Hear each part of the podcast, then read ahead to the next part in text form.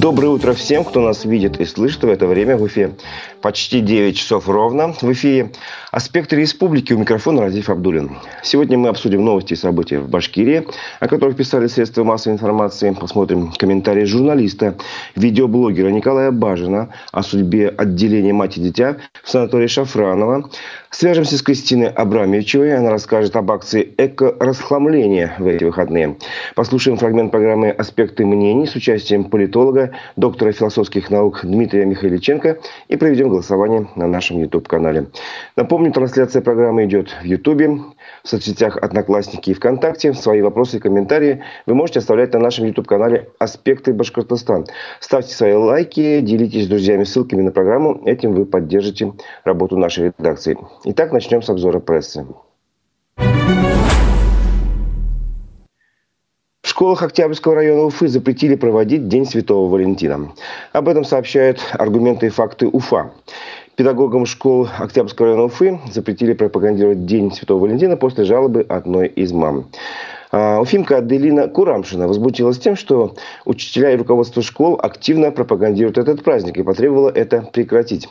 Такую жалобу она оставила на странице главы региона Радия Хабирова.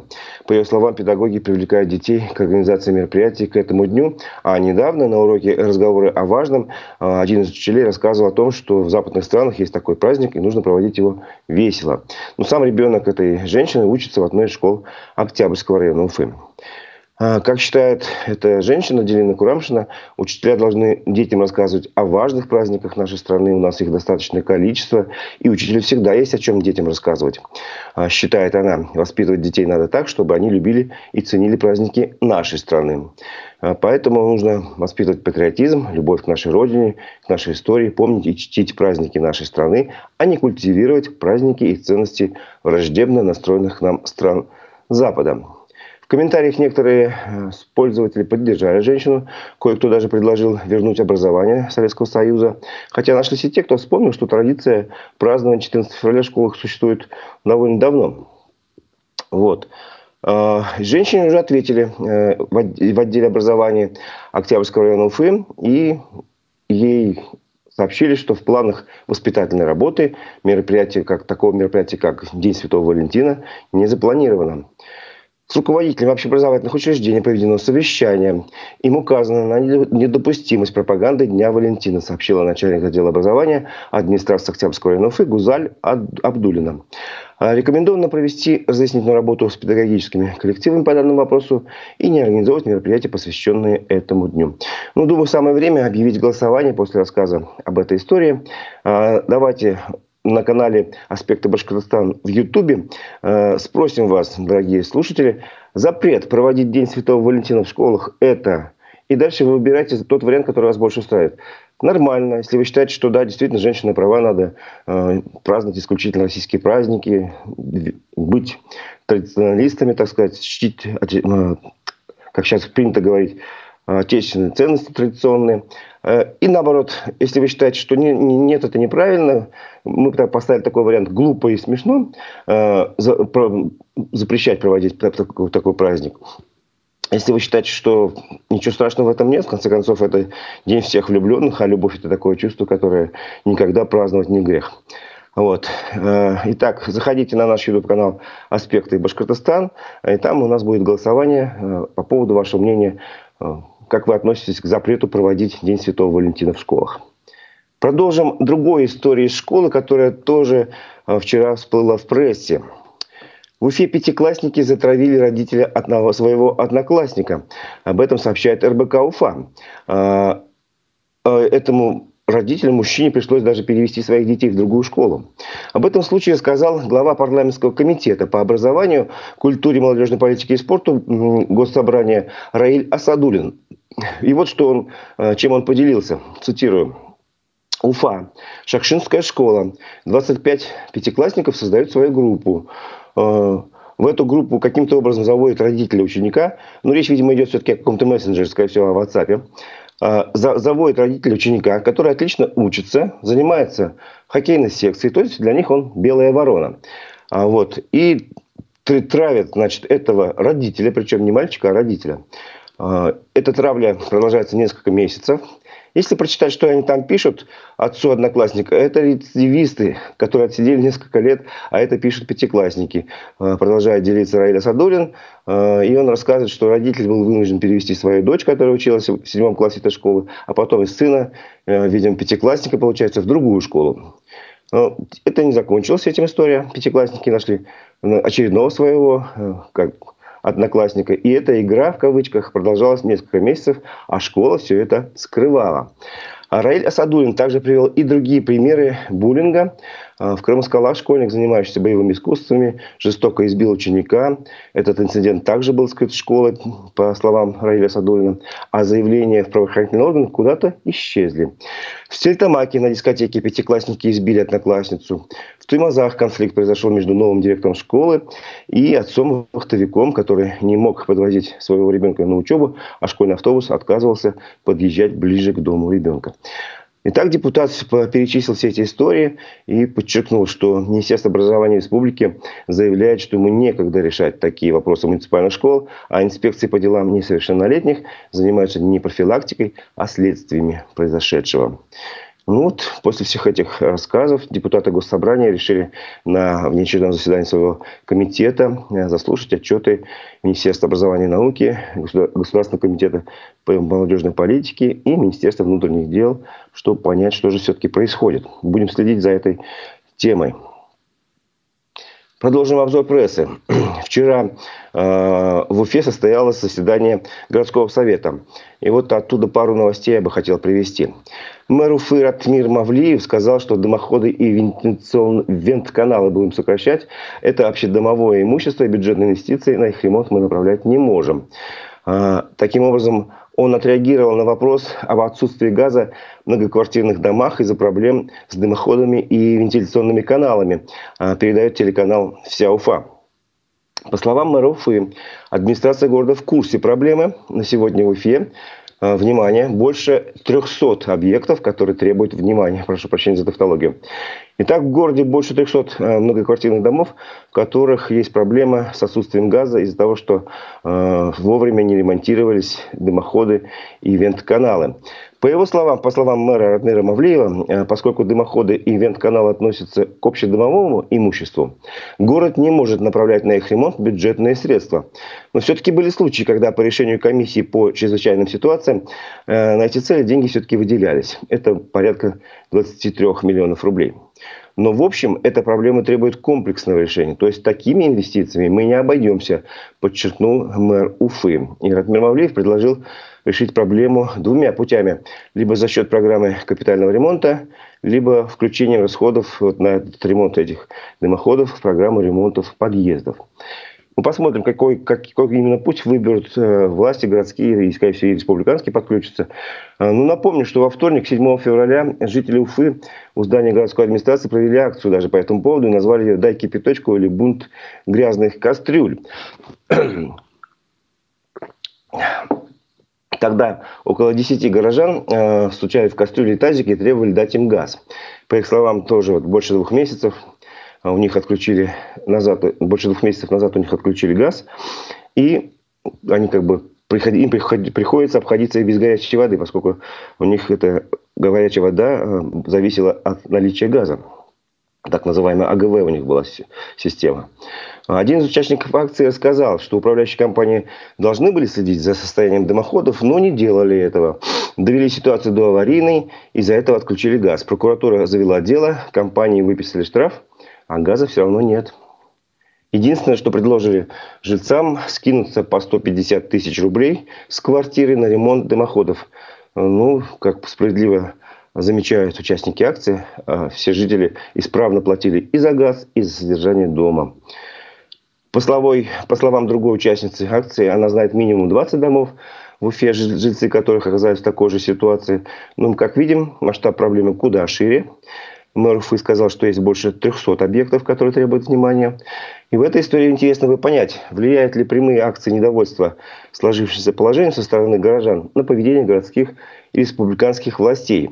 Судя по всему, все-таки деньги на комплексное решение газовой проблемы в Уфе нужны будут немалые. С другой стороны, странно слышать, что в стране, богатой газом, это голубое топливо недоступно некоторым уфимцам.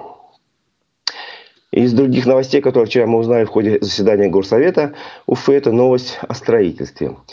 Мэр Уфы Ратмир Мавлиев заявил, что планируется подписать 6 договоров о комплексном развитии территории. Выступая перед депутатами, он сказал, что в прошлом году был подписан первый договор о комплексном развитии территории. Речь идет о квартале, ограниченном улицами Орджоникидзе, Уссурийской, Вологодской и Суворова площадью почти 7 гектар. Планируется подписать еще 6 договоров комплексного развития территории площадью до 90 гектар. Там можно построить чуть менее 1 миллиона квадратных метров жилья, сказал Ратмир Мавлиев. 950 тысяч, если быть точным. И он оценил потенциал комплексного развития территории в Уфе. Видимо, еще не только эти 6, а вообще в целом в 5,5 миллиона квадратных метров. Таким образом, можно сказать, что та практика, о которой как-то раньше говорили и ругали даже, что вот зачем администрация города подписывает такие договоры ОКРТ, сокращенно комплексного развития территории, во времена предыдущих глав администрации. Такая практика была, ее ругали. Сейчас вот она возобновляется. Посмотрим, что из этого всего выйдет. А теперь 2 новости из зала суда, как обычно мы делаем. В Уфе суд заключил под стражу врача военно-врачебной комиссии, обвиняемого в получении взятки. Вчера Ленинский районный суд Уфы удовлетворил ходатайство следователя об избрании меры пресечения в отношении 57-летнего Нажипа Акбулатова. Это врач военно-врачебной комиссии. Об этом сообщили в объединенной пресс-службе судов Башкирии. По версии следствия, в декабре 2021 года Акбулатов получил 150 тысяч рублей от сотрудника военкомата республики за согласование медицинского освидетельствования о наличии заболеваний якобы хирургического профиля и категории годности по состоянию здоровья 3 призывников. После этого он дал нужное заключение. Суд решил заключить врача-хирурга под стражу до 6 апреля, пока постановление суда в законную силу не вступило. Другое судебное решение. Нефтекамский городской суд признал экс-замглаву администрации Краснокамского района Радифа Аксанова виновным в получении взятки в крупном размере. Он назначил ему наказание в виде 4 лет лишения свободы с отбыванием в исправительной колонии строгого режима и еще со штрафом в 1 миллион рублей. Об этом сообщили в прокуратуре Башкирии. Суд также лишил чиновника права на 3 года занимать должности в различных органах государственной власти, управления и органах местного самоуправления. По материалам суда, давайте напомним эту историю, в сентябре прошлого года к чиновнику обратился индивидуальный предприниматель. Он попросил помощи при добыче и вывозе песка объемом 2000 кубометров с территории садоводческого товарищества в районе в обход предусмотренной законом процедуре. Заместитель главы района взамен потребовал 200 тысяч рублей. После чего предприниматель обратился в полицию с заявлением о незаконном вымогательстве. Чиновника задержали при передаче первой части взятки в размере 15 тысяч рублей из ранее оговоренной суммы. Этот товарищ Радиф Аксанов частично признал вину в совершении преступления. Его взяли под стражу в зале суда. Приговор тоже пока не вступил в законную силу. А сам чиновник уволился со своего поста еще в январе этого года по собственному желанию. Давайте на время прервемся от обзора прессы, послушаем фрагмент программы «Аспекты мнений». Вчера в ней участвовал политолог, доктор философских наук Дмитрий Михайличенко. Давайте послушаем. Журналисты «Важных историй» опубликовали расследования, связанные с утечками из Роскомнадзора, где, правда, 2021 года, но все-таки огромный предварительный список людей, на которых стоит властям обратить внимание. По мнению, разумеется, тех людей, кто этот список составлял. Кто-то из списка уже иностранными агентами стали, кто-то не стали. Говорят, что и люди там случайные есть, и, в общем-то, совершенно не оппозиционные даже есть, но преимущественно все-таки это известные журналисты, скажем так, и политологи, и лидеры общественного мнения, которые против того, что происходит, выступают. Опять же, вынося за скобки военные действия, которые сейчас. Что вы об этом думаете? Я думаю, что вот касательно политологов, там четко 20 сентября 2021 года, там несколько десятков политологов, в том числе и я, но там также есть политологи, которые имеют репутацию быть политологами Единой России, политологами новых людей, Зубаревич из таких уважаемых людей, ну и много других. Там есть, конечно, те, которые уже признаны иноагентами, но есть совершенно те, которых признавать не собираются. Я думаю, что это говорит о том, что политология как система определенных знаний, атрибуций знаний, да, то есть она под контролем. Но это не новость, это всегда было так. Что касается лидеров общественного мнения, я так внимательно под этой призмой не изучал, но очевидно, что все те, кто могут что-то сказать и быть услышанными там, на уровне там, 30-40 тысяч человек как минимум, или там несколько миллионов, они в этом списке. Соответственно, деятели культуры. Вот по ним закон об иноагентах он бьет очень сильно, потому что аналитик условный там Владислав Иноземцев, его не признали иноагентом, но, допустим, признали. Признали, ну что, он живет не в России, он имеет там возможность зарабатывать. Аналитики, которые заказывают совершенно там, разные институты,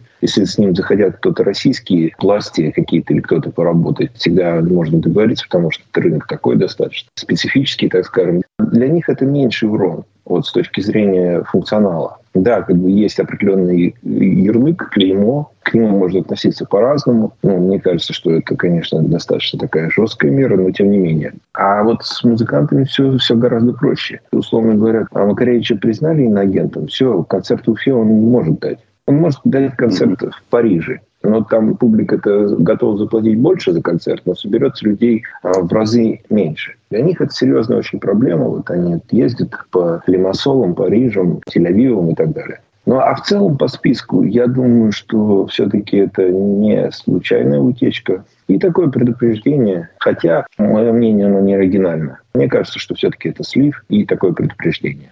Сама методика как оценивается вами? То есть если предположить все-таки, что это утечка, вот сам подход, он как-то вызвал удивление, подход государства, я имею в виду, то, как это формируется, то, как из этого делаются выводы, кому кто записки пишет, кто где согласовывает того или иного кандидата. Это все как бы логично или все-таки вызывает смех, а может быть, наоборот, какой-то восторг? Нет, ни того, ни другого. Я думаю, в целом не то, что логично, в целом понятно. Мы же смотрим, как это происходит все. Вот, допустим, в этом списке нет вот этого иноагента, признанного агентом Габасова, да. Но в 21 году из Башкирии, да, он, в общем-то, нельзя сказать, что он так вот сильно за быки заплывал. Но с начала СВО его позиция такая, ну, в глазах системы, она радикализировалась. Или другой фактор, я вот не смотрел, но наверняка тот человек, который пару недель назад заявил, что вот Ингрия должна быть независимой, то есть он под этим имел в виду Санкт-Петербург, тоже он как-то маркируется как политолог, он на прошлой неделе был признан вот иноагентом. Я думаю, что сам факт, что вот эти все лидеры общественного мнения, политологи,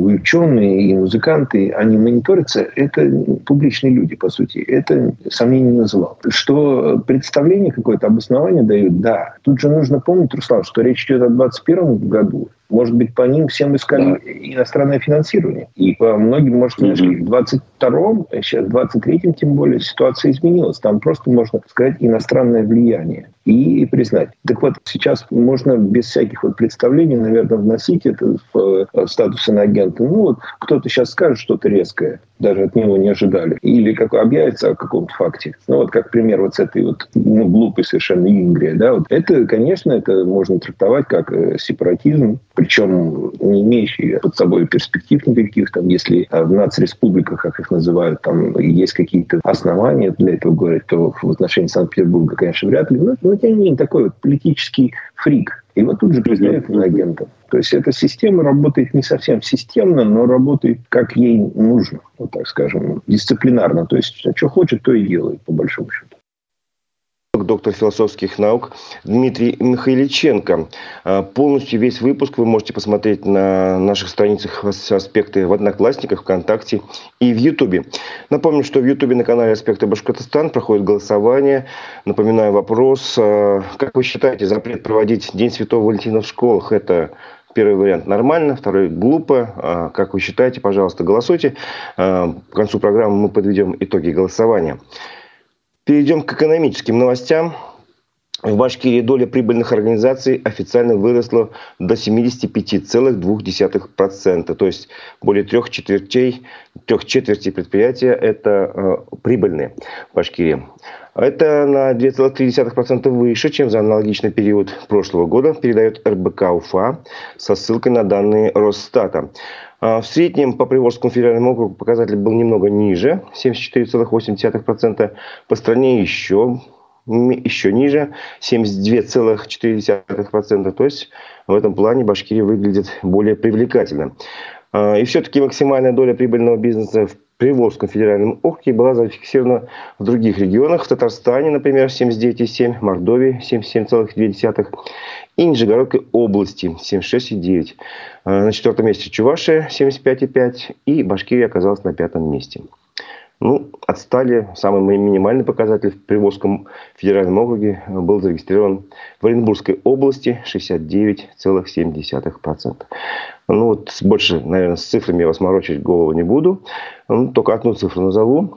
Торговые сети Башкирии решили ограничить наценку на социально значимые продукты. Байрам, Полушка, Ярмарка и сеть АИФ подписали с Минторгом соответствующий меморандум, сообщает РБК-Уфа. Согласно этому соглашению, в магазинах этих сетей наценка на социально значимые продовольственные товары не должна превышать 15%. Вот единственная цифра, пожалуй, в этой новости. При этом для товаров, где наценка была выше вот этого показателя 15% от отпускной цены, она должна быть снижена в установленных пределах. Действие меморандума не распространяется на продукты, которые участвуют в акциях и программах лояльности, там уже, где уже есть скидки. Ну, в перечень социально значимых продуктов входит 24 наименования, все перечислять не буду. Но самое интересное – это хлеб, молочная продукция, бакалея, яйца, мясо птицы и овощи борщевого набора. Торговые сети должны ограничить наценку как минимум на один товар по каждому наименованию на выбор. Тем временем в Государственной Думе предложили разработать федеральный стандарт поддержки военнослужащих и членов их семей. Речь идет о мобилизованных. В качестве одного из аргументов такого решения привели Башкирию, где, как оказалось, сумма поддержки достаточно низка по сравнению с другими регионами. Она составляет 20 тысяч рублей для мобилизованных. Об этом сообщают «Известия». Федеральный стандарт предложил разработать зампредседателя Комитета Госдумы по развитию гражданского общества, вопросам общественных и религиозных объединений Сергей Обухов. Он направил соответствующий запрос председателю правительства России Михаилу Мишустину. В запросе отмечается, что помощь, осуществляемая субъектами Федерации, является важным элементом поддержки мобилизованных и членов их семей. При этом подчеркивается, что есть существенная разница в объемах прав участников специальной военной операции в разных регионах. Вот.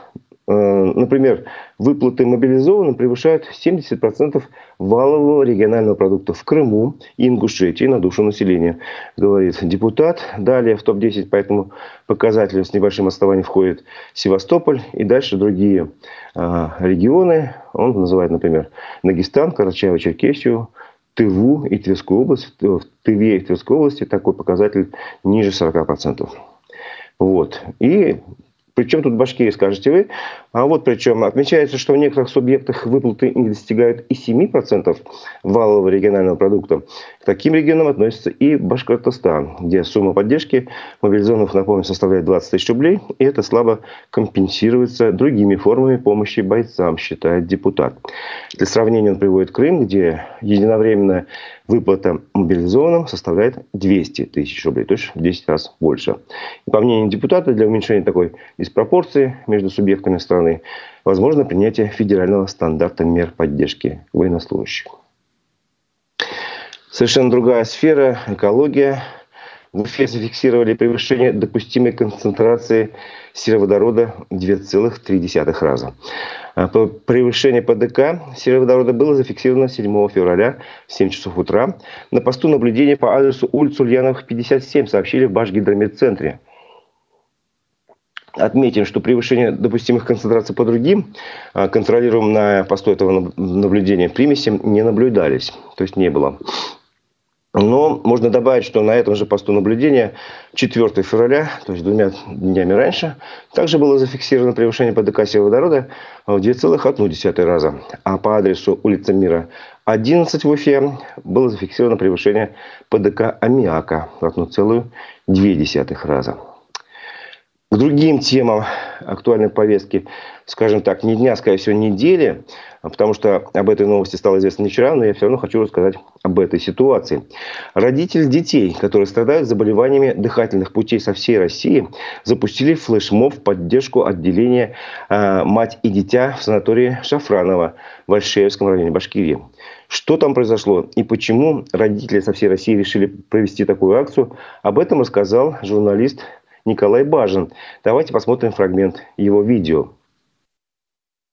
В Башкирии есть легендарный санаторий Шафраново. Последние 100 лет в нем лечат по уникальной системе кумысолечения, что дает целительный эффект. Сам санаторий противотуберкулезный, однако в нем существует одно отделение, не имеющее отношения к этой болезни. Это отделение называется «Мать и дитя», и в нем лечат детей с проблемами дыхательных путей, в том числе и с обострениями после COVID-19. Это отделение открыли в 1996 году, и его корпус находится отдельно от всех остальных. 26 лет это отделение лечило людей со всей России. В этом году Минздрав РФ решил перепрофилировать отделение «Мать и дитя» в противотуберкулезный диспансер. Это означает, что дети, которые там лечились ранее, этого больше делать не смогут. Таких санаториев не так-то много, да еще и за те дотации, которые дает государство. После информации о таком вот перепрофилировании появилось движение родителей, которые хотят лечить своих детей и убеждены в своих конституционных правах. Это движение назвали «Шафраново детям». Новосибирск, Ижевск, Пермь, Ульяновск, Самара, Вологда, Якутия. Шафраново детям! Движение «Шафраново детям» объявляет флешмоб с целью сохранения отделения «Мать и дитя» и призывает министра здравоохранения Михаила Мурашко к здравому смыслу. Ради сохранения здоровья и благополучия наших детей присоединяйся к движению «Шафраново детям». Запиши видео с указанием твоего города и текстом «Шафраново детям». Пусть в Минздраве РФ увидят, как нас много. Отстоим санаторий для себя, своих детей и будущих поколений. Шафраново детям. Город Пермь. Шафраново детям. Самара. Шафраново детям. Ярославль. Шафраново детям. Уфа. Шафраново детям. Омск. Шафраново детям. Город Белебей. Шафраново детям. Красноярск. Шафраново детям. Это был фрагмент программы, фрагмент видео журналиста Николая Бажина, в котором он рассказал о флешмобе в поддержку отделения «Мать и дитя» санатория Шафраново. Как считает журналист, его поддерживают родители детей с заболеваниями дыхательных путей. Отделение «Мать и дитя» напрасно российский Минздрав решил перепрофилировать в противотуберкулезное. Вроде бы эпидемия туберкулеза в стране и в республике не наблюдается. Впереди выходные. Некоммерческая организация «Чистая Уфа» решила провести эти субботы и воскресенья с пользой для всех. 11 февраля здесь объявили акцию «Эко расхламление». Что это за акция, нам рассказала ее куратор Кристина Абрамичева. Давайте послушаем. В эти выходные проходит экологическая акция «Эко расхламление». 11 числа в субботу можно с 11 утра до 18 вечера привезти в ОНО «Чистая Уфа» по адресу Айская, 84, уже ненужные вам вещи, разные категории. И в ответ забрать вещи, которые вам понравятся. А все остатки, которые не будут разобраны, мы отвезем отдельным волонтерам в разные благотворительные фонды, на гуманитарный склад для помощи различным нуждающимся. Таким образом, граждане освобождаются от ненужных вещей, они получают вторую жизнь вместо того, чтобы гнить на помойках, и благотворительные цели здесь вот тоже очевидны. А мы где-то раз в квартал проводим. Предыдущая проходила 30 ноября. Сейчас будет не акция, весной мы снова повторим. Итак, это была Кристина Абрамичева, куратор акции «Эко расхламление». Повторюсь, у кого есть вещи, которыми вы не пользуетесь, но и выкинуть их жалко, но они, тем не менее, захламляют ваш дом. Записывайте адрес Айская, 84 в Уфе. Приносите вещи, которым пора сменить владельца, то, из чего выросли ваши дети, то, что осталось от ремонта или при разборе кладовки.